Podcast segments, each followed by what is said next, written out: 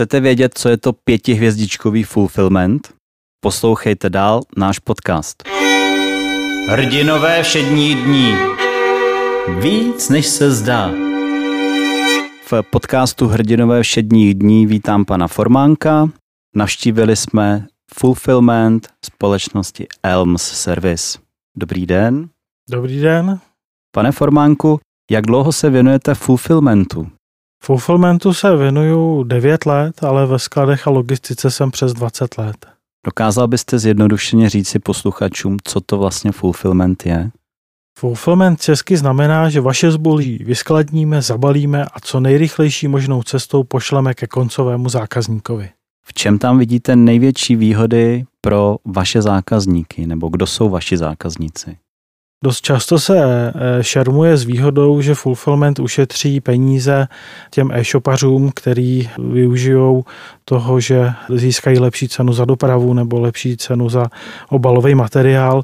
Je to pravda, ale ta hlavní úspora je v něčem jiným a to je v čase, který získá ten zákazník na dělání věcí, které mu vydělají víc peněz.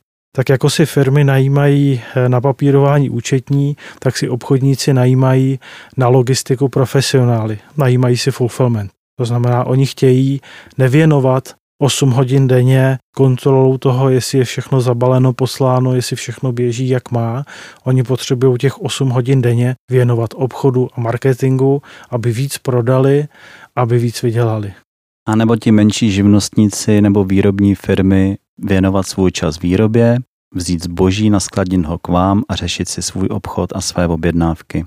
Přesně tak, jakoby to, co živí každou obchodní firmu, je obchod. To je obchodní firma. Jo, samozřejmě, když někdo vyrábí, jeho živí ta výroba, ten obchod musí dělat, ale ta logistika je nutný zlo, který musí procházet stejně tak, jako je účetnictví. Nikdo nikdy nevydělal víc peněz tím, že by si sám dělal daňový přiznání a nikdo nikdy víc peněz nevydělal tím, že si sám balil zásilky. Jaké z vašeho úhlu pohledu si myslíte, že e-shopaři dělají nejčastější chyby ve svém podnikání? Když jsem s fulfillmentem začínal, tak jsem si říkal, každý e-shopář bude můj zákazník. To znamená, když se ženu seznam e-shopů, tak eh, sehnat zákazníky není problém. Bohužel jsem pak zjistil, že ne každý e-shopař je připravený delegovat třeba balení zásilek na firmu, protože v tom nevidí úsporu třeba finanční, protože když si to zabalím já, tak to přeci stojí jenom můj čas a ten je jako zadarmo. A co bych já jako dělal, že jo? No mohl bych dělat ten prodej a marketing, no ale já neumím prodávat, jo? Já bych chtěl, aby lidi ode mě kupovali, ale já bych jim nemusel prodávat, jo?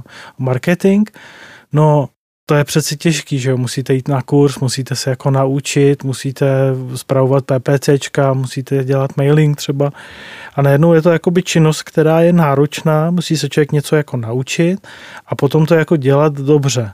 A když oni to porovnají s tím balením krabice, který je jako triviální, v kvalitě, v který jim to třeba jako vyhovuje, tak v ten moment jim to balení krabice přijde jako jednodušší a rychlejší a to nic nestojí, ani často nezabere a tak dále.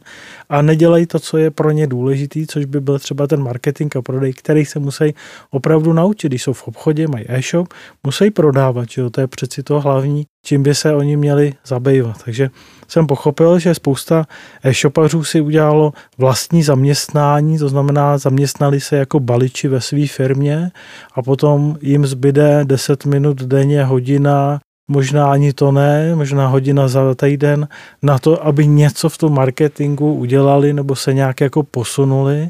Ale jakákoliv konkurence, která svůj čas věnuje obchodu a marketingu, propagaci, tak v podstatě je vždycky přeskočí tyhle ty jakoby balíče, který si vytvořili svoje zaměstnání.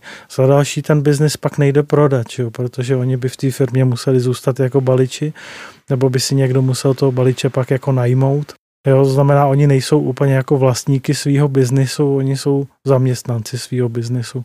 A teď jsem zjistil, že takových lidí je jako celá řada. Naštěstí já nepotřebuji mít 10 tisíc zákazníků, takže v tom počtu zákazníků, který máme, který můžeme i jakoby snadno získat, tak tím pádem e, nám stačí pracovat pro ně a stačí nám jenom pár osvícených a vzdělaných zákazníků, který se třeba vydávají na cestu marketingu a prodeje, aby pochopili, eh, jak to dělat a učí se to a aplikují to a pak mají třeba ty 30% nárůsty a nemusíme mít každýho, kdo má e-shop. Je to skvělý úhel pohledu. Hodně lidí dneska přemýšlí, jak uspořit. Mnoho z nich eh, by mohlo začít uvažovat nad tím, jak spíš ty peníze vydělat. Tak to je. Já vidím našich zákazníků, kteří nemusí balit, takže mají prostě nárůsty třeba 30% meziroční, to znamená ten čas, který oni věnují tomu obchodu, tak se jim jakoby vrací. A na druhou stranu, když oni odjedou na dovolenou, tak my to ani nevíme a ten obchod jim jede dál třeba a oni, ačkoliv jsou na dovolený, tak vydělávají pořád peníze. To, že jsou oni na dovolené a dále vyskladňujete zboží, znamená, že systémy jsou nějakým způsobem automaticky propojené. Jak to funguje? Máme rozhraní, kterým se připojíme na většinu známých e-shopových řešení, takže jsme schopni ty objednávky jakoby získávat z těch e-shopů sami a okamžitě začít balit a, a okamžitě expedovat. Jo. Všechno má určitě jako systém, jsou nějaký nastavený pravidla a pokud jako něco nejde mimo pravidla, co si musíme jako říct, třeba na zákaznické podpoře, tak eh, ten proces běží prostě naprosto bez myšlenkovitě. Máme zákazníky, který tráví třeba půl roku mimo Českou republiku. Máme zákazníky, s kterými jsme se nikdy neviděli, který žijou a jsou jakoby původem třeba z Francie, Itálie a my eh, pro ně tu službu děláme, nikdy jsme se neviděli a prostě běží to. Než jsme spustili mikrofony, tak jste měl hovor v angličtině, takže neomezujeme se pouze na Evropu, je to tak? Ano, máme zákazníky z různých zemí světa. Eh, máme zákaznickou podporu, která funguje v češtině, ruštině a angličtině. A zákazníky máme z Ameriky, jak jsem říkal, tady Francie, Itálie, Eh, Německo, samozřejmě Česká republika, Slovensko, Moldavsko, Rusko, Turecko, prostě z různých zemí, Indie třeba, takže mnoho zemí. Kolik tak vy expedujete zásilek každý den? Záleží, jaký to je den, pondělky jsou silnější, pátky nejslabší. Je to mezi 500 až tisíci a s tím, že kapacitu máme na 3 až 4 tisíce za den v tom současném nastavení. Každý zboží balíme do folií, výplní, bublinek, jo, tak aby se v té krabici tomu zboží nic nestalo, protože víme, co všechno s tím ty kurýři dělají, když to cestuje mezi náma a tím koncovým zákazníkem a musí to dojít ve stavu, kdy to zboží je nepoškozený, protože všechny ty následky jsou zbytečně drahý a musí ten konečný zákazník, který to rozbaluje, mít velmi dobrý první dojem z toho zboží, když to rozbalí z pečlivosti balení tak si říkal, ty to je tak pečlivě zabalený a zboží v pořádku. Tohle je naše práce, tohle je to hlavní, co my děláme.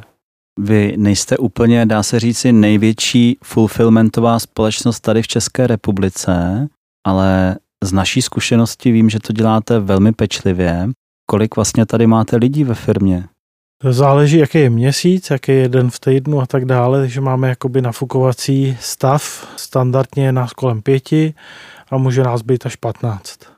Než začnete takhle zákazníkům zákazky balit, když se dohadujete, tak doporučujete, předpokládám, nějaký způsob balení a tak dále a všechno tohle to probíráte. Jak to probíhá v praxi?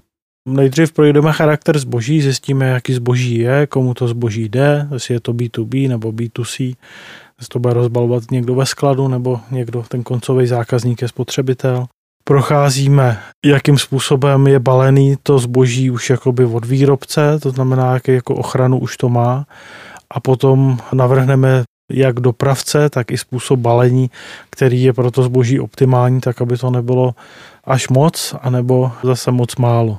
Ta snaha je v podstatě preventivně to zboží balit tak, aby v těch následných eh, reklamací a toho času strávený tady na tom bylo co nejméně, aby prostě jsme nemuseli potom řešit, že se něco někde rozbilo. Takže máme tři typy balení.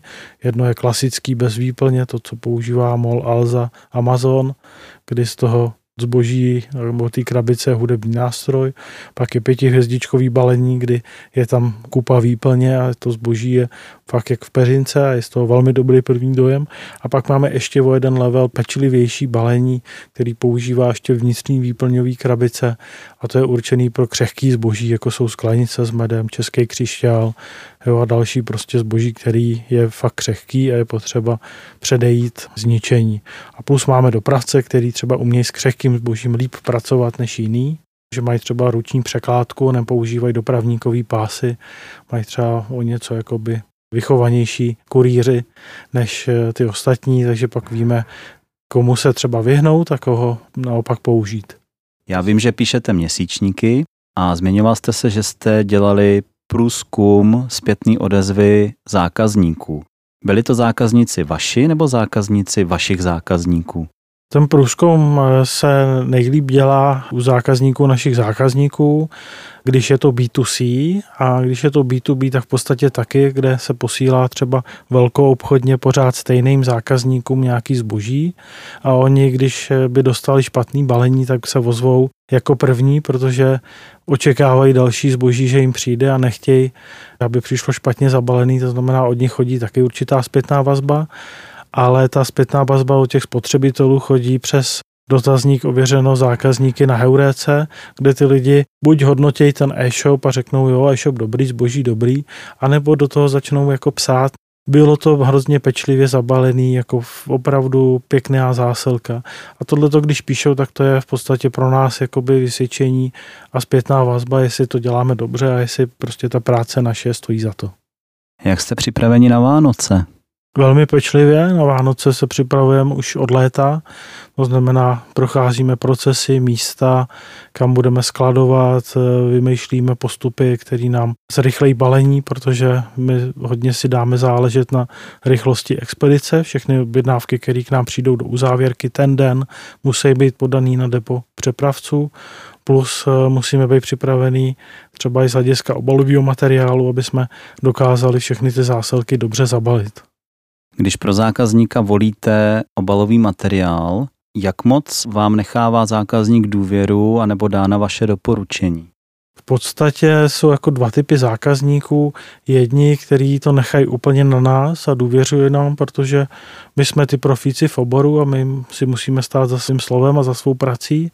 Potom jsou někteří, kteří třeba myslejí jakoby hodně ekonomicky a přemýšlejí, jak by třeba ušetřili, ale nedochází jim, že v podstatě to šetření na nesprávných místech může způsobit spoustu jakoby nechtěných následků, takže tam potom vedeme diskuzi a pokud se shodneme na nějaký schůdný variantě, která je schůdná pro něj i pro nás, tak pokračujeme a pokud se na tom neschodneme, tak s ním pokračuje třeba naše konkurence.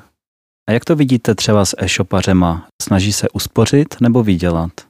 Záleží na tom, jak je nastavený. Je spousta e-shopařů, který eh, samozřejmě hlídají každou korunu a je to třeba vidět v obalovém materiálu, kde oni sbírají krabice od Tatranek v Kauflandu a do toho balej zboží, nebo jsem viděl tetrapakový krabice od mlíka, kde bylo uříznutý ten vršek a do toho bylo daný zboží a v tom oni posílají někomu věc za pár set nebo za tisíc korun ten koncový zákazník v krvi, potu, slzách vydělal peníze, aby si koupil něco, co chce a pak mu to přijde jako v krabici od mlíka, která je ještě jakoby špinavá, ošklivá, že jo.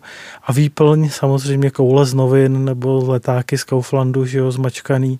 Tohle není super vizitka. Jo. Samozřejmě se říká, použijeme materiál, který už je, tím nezatěžujeme planetu, asi to tak jako ve skutečnosti je. Na druhou stranu, kdo chce dostat dárek v takovémhle balení, jo. kdo z toho dárku má dobrý pocit z té věci, kterou si jako koupil, když to dostanu v takovémhle ošklivém balení, anebo když to dostanu pěkně pětihvězdičkově zabalený v nový výplni, v nový krabici.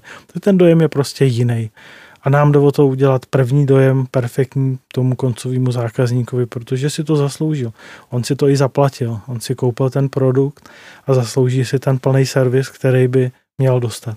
To znamená ta úspora, která se mnohdy jakoby tlačí, že je jako ekologická, to znamená použijeme krabici od tetrapaku, kterou bychom mohli vyhodit a použijeme koule z letáku, který bychom stejně vyhodili jako výplň, to je jako ekologická jakoby varianta.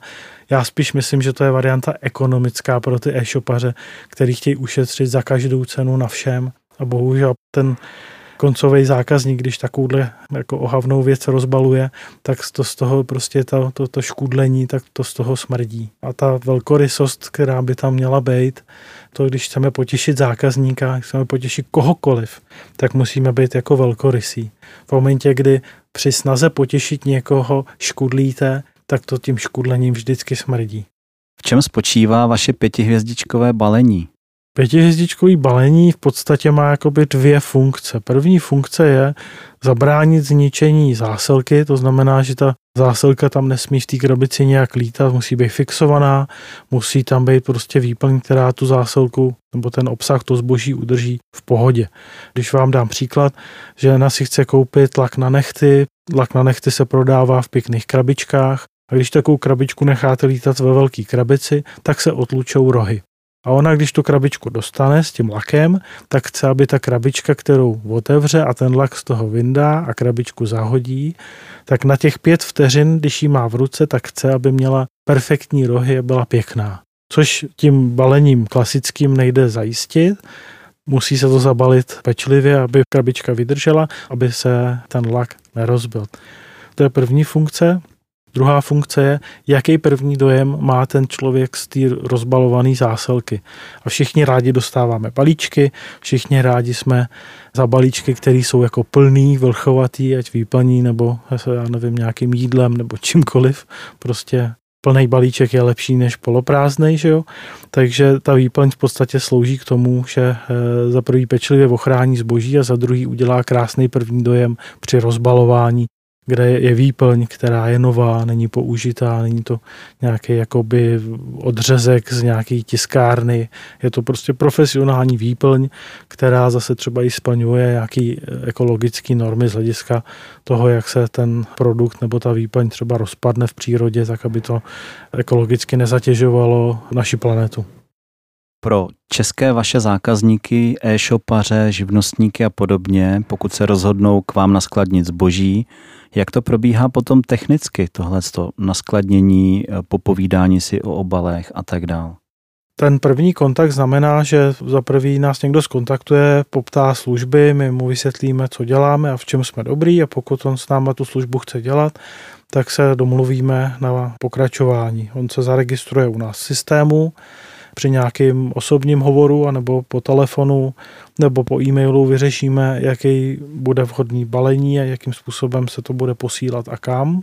A potom ten zákazník dostane instrukce, jak má poslat zboží k nám, že to znamená, přijde k nám zboží, my víme kdy a víme, co to bude za zboží. Takže pak to zboží přijde, my ho identifikujeme, zařadíme ho do nějakého jakoby skladového systému, jak elektronicky, tak i fyzicky samozřejmě. Přepočítáme, zkontrolujeme kvalitu zboží, protože k nám třeba posílají zboží rovnou z fabriky a protože oni to nemůžou sami zkontrolovat, tak my jsme ty oči a ruce toho našeho zákazníka, takže my projdeme to zboží, se nám něco nezdá, tak to nahlásíme, on pak má šanci řešit tu reklamaci s tím výrobcem nebo jeho dodavatelem a v momentě, kdy teda ten příjem je hotový, tak můžeme začít expedovat. Vy jste si váš systém eh, elektronický vyvíjeli sami, eh, máte tam připravená API rozhraní. Jak je složité napojit třeba individuální požadavky zákazníka do toho vašeho systému? Nebo jak dlouho to trvá? Tím, že nejsme úplně jako největší fulfillment a neděláme tu práci strojově, že by třeba nějaký stroj balil zásilky, protože to u výplně úplně nejde, aby obalil třeba produkt do bublinkové folie tak a pak ještě vysypal další výplní krabici, tak máme spoustu věcí, které jsou jako individuálně udělané pro zákazníka, že máme ten systém nastavený na to, aby tu individualizaci umožňoval. Tomu říkáme, jsou to jako předpisy balení, a pro každýho třeba přepravce nebo třeba váhovou skupinu si lze vybrat ty balení, jaký jakoby vyhovuje, takže třeba jinak pro jednoho zákazníka balíme B2B zásilky, které jdou do skladu někam, jinak balíme B2C, které jdou koncovému zákazníkovi, takže ta individualizace je tam poměrně jako široká, včetně toho, že můžeme vkládat třeba různý marketingový materiály do toho nebo jiný prostě jakoby dárky a, a tak dále. Takže tohle to všechno e, jakoby zvládáme a ten systém je na to nastavený, aby nám umožňoval právě každému jakoby vyhovět. Třeba máme speciální ty balení, posílali jsme kabelky, která, kde každá ta kabelka byla obalená do hedvábního papíru s logem toho e-shopu, pak byla navoněná parfémem, pod ní byla daná taková jakoby obalová taška, aby ta kabelka se dala uskladnit a neprášilo se na ní, jako by už v bytě toho koncového zákazníka. To se dalo do velké černé krabice, takový jako je vodbot, ale taková velká pěkná luxusní krabice. To se dalo do takového bílého obalu ještě to se obalovalo miralonem a teprve pak se to dalo do vnějšího obalu, jakoby vnější krabice, na kterou jsme lepili štítek. Takže jako poměrně hodně práce, ale ta paní, která tu kabelku rozbalovala, ať to bylo jako si to sama koupila nebo to dostala jako dárek, tak v podstatě to měla jakoby se vším luxusem, včetně toho, že když tu krabici rozbalila, tak ona krásně voněl ten obsah. To musí být fantastický pocit, když potom taková zásilka přijde. Vy děláte i personalizace jednotlivých balení, to znamená, pokud třeba zákazníkův zákazník, pře vašeho zákazníka beru jako toho, kdo s vámi spolupracuje, tak pokud si u nich jejich zákazník objedná nějaké zboží, vy to jdete balit, jste schopni k tomu zboží individuálně přidávat třeba ještě nějaké akční nebo aktuální letáky tohoto zákazníka a podobně? Jak to probíhá? Určitě to umíme, nemůžu říct, že by to dneska někdo používal, ale proto balení třeba té kabelky, tak eh, byl vždycky personalizovaný dopis, který prostě začínal Milá Kláro a pak tam byl prostě jakoby napsaný nějaký informace, včetně eh, nějakého přihlášení přístupu eh, do nějakého jejich systému, včetně jako uživatelského jména a hesla, takže jakoby dokážeme personalizovat jakoby každou tu zásilku zvlášť. A je možný samozřejmě personalizovat i jakoby marketingovými materiálama nebo nějakou jako konkrétní nabídkou každou zásilku, to není problém. Dneska fungují hodně elektronické faktury a dodací listy. Vyžaduje někdo z vašich zákazníků, abyste jim tiskli jejich zákazníkům právě tyto faktury nebo listy? Přikládají to do toho systému? 70% zásilek jde bez jakýkoliv dokumentu a 30% obsahuje buď dodací list nebo fakturu. Jaké největší zásilky jste schopni poslat a do kterých zemí? Když se bavíme o velikosti, tak nejmenší posíláme náušnice v obálce, bublinkový třeba, nebo jak si zákazník přeje.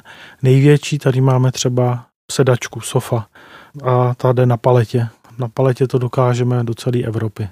Zákazník si předtím tedy než s vámi začne spolupracovat, zvolí také typy dopravy, které jsou pro něj akceptovatelné? Máme hodně dopravců, máme zhruba asi 10 nebo 11 přepravců, s kterými máme smlouvu. Ty nabízejí jako víc druhů přeprav, takže dohromady máme asi kolem 30 přepravních jako typů, co si zákazník může zvolit od jako expresních, neexpresní, s přesným dnem doručení a s libovolným dnem doručení. Prostě je to jakoby poměrně dost eh, variabilní. A podle toho, jakou zemi chce používat, jaký to je typ zboží, tak v podstatě se domluvíme na určitý dopravě. Takže nechceme používat třeba jenom čtyři dopravy a tam schromáždit velký objem a tlačit jakoby eh, tím na cenu v podstatě jakoby nákladovou, tak aby jsme tu cenu jako snížili. O to snížení té ceny nám samozřejmě jde taky. A ono, když máte dva přepravce, který si konkurují, tak nemusíte u toho jednoho dělat eh, tak velký objem, když on ví, že tam je ještě ten jeho konkurent a chtěl by ho vyštípat, tak vám tu cenu dobrou samozřejmě dá taky. Ale je tam to, že my chceme, aby si každý ten zákazník vybral přepravu, kterou má rád třeba, jo? že někdo má nějaký emoční pouto k něčemu a tak používá určitou přepravu. My samozřejmě sledujeme kvalitu těch přeprav a jsou přepravce, který bychom třeba nikdy do nabídky nedali, protože víme, že chodí hodně stížností, speciálně ve vánoční sezóně, že nefungují dobře a to my nechceme našim zákazníkům někoho takového nabídnout. Plus třeba někdy ty přepravci s náma posíláme přes ně třeba několik tisíc zásilek měsíčně a pak nám zvednou cenu o 25 korun. Tak s tím obchodnímu zástupci říkáme, hrozí, že když my tu cenu takhle zvedneme, jak vy nám ji zvedáte, tak s váma nikdo z našich zákazníků nebude chtít posílat. Ten obchodní zástupce řekl, tak když se to stane, tak si zase sejdeme a budeme se o té ceně povídat. To bylo v březnu No a od dubna my s nima jsme neposlali ani zásilku a posíláme to z jejich konkurencí, protože tu cenu mají normální a ne, že zdražili na nesmysl za to, že s nima vedeme jako velký objem. Že jo? Takže někdy velký objem neznamená jako nižší cenu. Přestože balíte pečlivě, tak se může stát z jakéhokoliv důvodu, že se bude vracet nějaká reklamace. Buď z důvodu poškozené zásilky, anebo z důvodu, že třeba zákazník si nepřevzal zboží. Jak toto řešíte? Když si zákazník nepřevezme zboží, tak to nemusí ještě nutně být reklamace, protože ho třeba ten kurýr nezastihne, nebo ten zákazník nemusí mít dobírku, připravený peníze. To znamená, ta zásilka se k nám vrátí zpátky. My víme, že ji neměl zákazník v ruce, to znamená, je v tom stavu, v jakém jsme ji poslali, neměla by být zničená. Kontrolujeme, v jakém stavu je ta obalová krabice, v kterým se nám to vrátilo zpátky, protože nás zajímá, jak vypadá taková krabice, která by se posílala jako použitá. My vidíme, že jako životnost té krabice po těch dvou cestách od nás ke koncovému zákazníkovi a zpátky k nám, takže ta krabice už něco zažila a znova bychom ji už třeba neposlali. Kontrolujeme pak způsob balení, jakým způsobem to vypadá vevnitř po těch dvou cestách, jestli ta výplň splněla prostě eh, svůj účel při pětihvězdičkovém balení nebo při tom balení pro křehký zboží. A pak, když víme, že to zboží neměl zákazník v ruce, tak ho zkontrolujeme přesto, jestli je v pořádku a zpátky naskladníme. V momentě, kdy se jedná o reklamaci, to znamená, ten zákazník eh, si převzal zboží a teď může třeba odstoupit od smlouvy, anebo z nějakého důvodu reklamuje, co nefunguje, tak on komunikuje vždycky s tím e-shopem, kde to koupil, to zboží pošle buď k němu, anebo k nám a my takový zboží přijmeme, ten koncový zákazník to samozřejmě nezabalí nikdy tak dobře jako my, nebo většinou ne. To znamená, může dojít jako i tak to při té cestě k poškození toho zboží většímu, než třeba jako jaký poškození on vnímal. A tak my to přijmeme, nafotíme, ukážeme fotky samozřejmě tomu e-shopu, aby on se podíval, v jakém stavu to zboží je. On tu reklamaci jakoby vyřeší a nám řekne, co s tímhle zboží máme udělat finální komunikaci prostě si řeší ten e-shop se svým vlastním zákazníkem a vy e-shopům v podstatě uvolňujete ruce právě díky tomuto fulfillmentu, balení a tak dál, aby se oni mohli věnovat té své primární činnosti, nejlépe obchodu. Přesně tak. My jsme ruce a oči zákazníka, my uděláme všechno, co řekne, ale nejsme hlava, nebudeme si jako práci vymýšlet, nebudeme si zadávat objednávky. Nám musí říct, co chce, aby bylo a my potom se postaráme, aby to bylo. Pane Formánku, vy jste začal natáčet videa a díky tomu, že vydáváte i měsíčník, jak dlouho vlastně už ho vydáváte? Už třetím rokem, v podstatě jakoby vstupu do čtvrtého roku teďkon, takže čtyři roky píšu měsíčník pro zákazníky, kde za prvý informujeme o novinkách u nás, o změnách mezi dopravcema třeba, o nějakých drbech z trhu, který je dobrý třeba vědět, co se my dozvíme a o věcech, které v podstatě s náma souvisejí, tak aby viděli zákazníci, že to tady žije, že se pořád posouváme někam dál. Díky tomu, že píšete tyto měsíčníky a začal jste točit videa, začaly vám chodit nějaké zpětné odezvy od vašich zákazníků, protože vy sám se věnujete přímo marketingu a obchodu? Ano, měsíčník byl poměrně jako převratem ve vztazích s našima zákazníkama, protože do té doby jsme s nima komunikovali hlavně jenom na zákaznický lince na podpoře a tam se třeba řešili jenom jakoby to se nepovedlo, tohle potřeba udělat jinak takže nějaký procento zásilek eh, se vždycky jako komunikuje, ale pak to hodně, hodně, hodně větší procento proběhne bez problémů, o kterým se jakoby nemluví, takže někdy ten pocit z té zákaznické linky může být, že se jako nedaří, ale ve skutečnosti jsou to jenom, je to zlomek prostě procent, o kterých se jako bavíme a ten měsíčník v podstatě eh, řeší tu komunikaci jakoby tu další. To znamená, že mimo to, že jsme v kontaktu na zákaznické lince na podpoře, tak jsme v kontaktu i v takovém tom běžném vztahu, kde povídáme, co všechno můžeme novýho pro ty zákazníky udělat, nebo jakým způsobem se třeba řeší nějaká konkrétní situace, Dáváme tam typy, jak se připravit třeba na Vánoce, dáváme tam marketingové typy pro e-shopaře naše, protože chceme, aby rostly. Čím víc oni porostou, tím i my víc porosteme, takže nám jde o to, aby oni prodávali co nejvíc, protože my pak budeme mít práci. Takže ten měsíčník v podstatě jakoby nahrazuje takovou tu běžnou komunikaci při návštěvě nebo u kafe, kde bych já si s tím zákazníkem sednul a povídali bychom si o životě, o věcech třeba i zdánlivě nesouvisejících s jejich podnikáním, ale ve skutečnosti ta myšlenka může být jakoby zlomová pro jejich podnikání, protože když ji uvedou v jejich jakoby v život, implementujou, tak se jim ten biznis může zlepšit. Byla v životě vašem nějaká situace, kdy se vám kompletně celý život převrátil na ruby, anebo k fulfillmentu jste se dostal prostě nějakou vaší přirozenou cestou? Tak situací, kdy se mi život převrátil na ruby, bylo jakoby hodně a asi bych jich mohl jako hodně vymenovat tady, jakoby, jo, ale eh, já jsem ve skladech a v logistice přes 20 let, zdědil jsem firmu po tátovi s velkou obchodem s kancelářskými potřebama, což po eh, asi 13 letech mýho vedení nedopadlo dobře, ne proto, že bych to asi třeba vedl úplně špatně, i když samozřejmě byly věci, na které jsem třeba nedokázal správně reagovat ve svém jakoby mladickém, ještě neskušeném životě.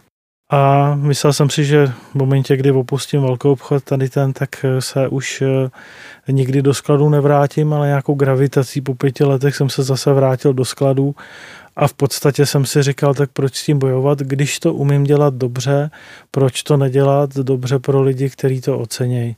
Takže ten biznis děláme tak, jak bych si já přál, aby ho někdo dělal pro mě.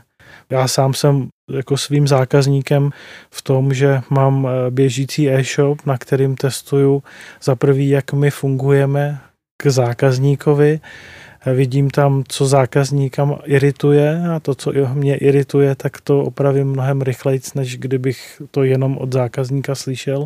Takže se snažím tu službu vytvářet jako pro sebe, jako pro eh, zákazníka svýho, abych já byl vlastně spokojený a šťastný, abych eh, tu službu chtěl používat prostě co nejdíl. My jsme v rámci firmy Vícně se zdá poptali v minulých měsících některé další fulfillmenty kromě vás. Musím říct, že vaše jednání a vaše komunikace nás úplně nadchla. Byli jste v podstatě jediní, kdo nám poslali i na základě jenom naší komunikace vzorové věci a tak dál, ale co mě překvapilo úplně nejvíc, přišla nám v létě čokoláda. Jak skladujete čokoládu v létě? Čokolády máme hodně rádi a s čokoládama pracujeme v podstatě téměř od začátku tady té firmy. Máme velmi dobrý vztahy eh, s naším zákazníkem, který je možná největší v republice na, na speciální čokolády. A protože čokoláda je super, tak ji samozřejmě rádi posíláme našim zákazníkům i budoucím zákazníkům, protože věříme, že všichni mají rádi čokolády. Pro čokolády máme speciální prostor, který je chlazený, to je v režii samozřejmě toho zákazníka. Udržujeme tam teplotu 19 Celsius, hlavně přes léto, aby ta čokoláda nezešedla, to znamená při změně teplot se ten kakaový tuk, nebo co to přesně je, vytlačí na povrch té čokolády a ona zešedne, což ze zdravotního pohledu jakoby je v pohodě, to nikomu neublíží, ale z pohledu estetického a zážitku při konzumaci té čokolády je to samozřejmě velká chyba. Ty čokolády musí být eh, v prostoru, který je chlazený a by v podstatě byly perfektní pro každého, komu se posílají. S tím, že jsou dny v létě, kdy jsou horka, kdy prostě nemůžeme balíčky s čokoládama posílat, protože zase víme, jaký teploty jsou na depech přepravců a v autech přepravců a kdyby jsme poslaný pěkný čokolády, vlastně by přišla taková rozmačkaná matlanina, že jo, kterou by zákazník zaručeně reklamoval. Takže musíme vybírat dny, kdy můžeme čokolády posílat a kdy ne. To je léto.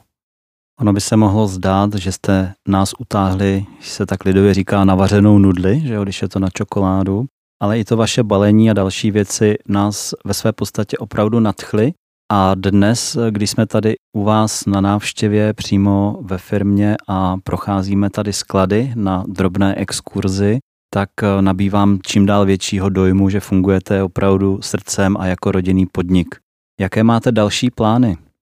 Další plán je zatím se jenom rozrůstat. Tady jakoby na Praze 9, kde sídlíme, máme tady už obsazený eh, jedno patro plus nějaký další prostory v dalších dvou patrech, kde skladujeme věci, které nepotřebujeme mít hned po ruce. A budeme asi v dalším roce přibírat další patro, aby jsme se zase o trošku jako zvětšili. Máme nějaký nárůst kolem 40% meziročně pravidelně, což je takový zdravý nárůst pro nás. Mohli bychom možná jít i rychleji, ale i tohle to nám v podstatě stačí. A takže se budeme nějakým způsobem takovýmhle rozrůstat a dalším krokem by mohlo být třeba udělání fulfillmentu v jiném kontinentu, asi ne v Evropě, jakoby, ale spíš jako někde jinde, kde jsou peníze. Amerika se nabízí, takže už jsme dostali poptávky, jestli nechceme dělat fulfillment ještě v Americe, ale protože by nám chvilku trvalo, než bychom tam nabrali zákazníky a bylo by to jako finančně náročný ten rozjezd udělat, na co jsme nebyli připraveni, takže jsme to samozřejmě odmítli. Takže možná něco takového. No. Jde nám o to, aby ten zážitek, jak pro toho e-shopaře, který je náš zákazník a který nás živí, tak aby pro něj ten kontakt s náma a ta služba byla pětihvězdičková, tak jako jsou pětihvězdičkový hotely. A kdo v něm někdy byl, tak ví, že mezi čtyřhvězdičkovým a pětihvězdičkovým hotelem je velký rozdíl. To znamená, musíme zlepšit svůj pětihvězdičkový standard. Plus pro ty koncový zákazníky, kteří rozbalují pětihvězdičkový balení, tak ten dojem musí být taky. Aby bylo poznat, když jim pošle někdo něco z Amazonu, Molu, Alzy, anebo něko, od někoho z naší konkurence, a když jim to pošleme my, tak aby v tom byl prostě rozdíl. A o to nám jde. Nejde nám o to udělat nejvíc zásilek v republice, nebo být největší. To, to ambice nemáme, ale chceme být nejlepší. Chtěl byste něco vzkázat našim posluchačům? Já si myslím, že to, co mně se osvědčilo v životě, je zkoušet věci, i když nevídou. To znamená, vyzkoušíte deset věcí a ideální by bylo, kdyby půlka vyšla a půlka nevyšla. Ve skutečnosti vám třeba jedna výjde a devět nevíde, takže si můžete říct, že jste jako největší smolař na světě. Ale ve skutečnosti ta jedna věc stojí za tolik, že to všechny ty špatné pocity utlumí a přebije a pořád se vzdělávat, protože ten trend světa prostě trend v každém oboru prostě roste tak rychle a nejde ustrnout na nějakém místě a je potřeba se pořád učit vzdělávat, zdokonalovat a nechat růst tu firmu tak, aby v podstatě se i ta firma jakoby pořád jako vylepšovala. Aby 100 drobných vylepšení za rok nebo za tři roky v podstatě tu firmu strojnásobilo v dojmu, v kvalitě, v objemu, v čemkoliv. To byl pan Dominik Formánek, společnost Elm Service a je mi velkým potěšením, že jsem se s vámi mohl setkat takhle naživo. Díky za rozhovor. Já moc děkuji za vaši návštěvu. Pokud chcete další informace a tajný kód k pětihvězdičkovému fulfillmentu, sledujte náš blog vícnežsezdá.cz, kde objevíte také fotografie z naší exkurze po firmě Elm Service. Těším se u dalšího podcastu. Michal Dušek. Hrdinové všední dní. Víc než se zdá.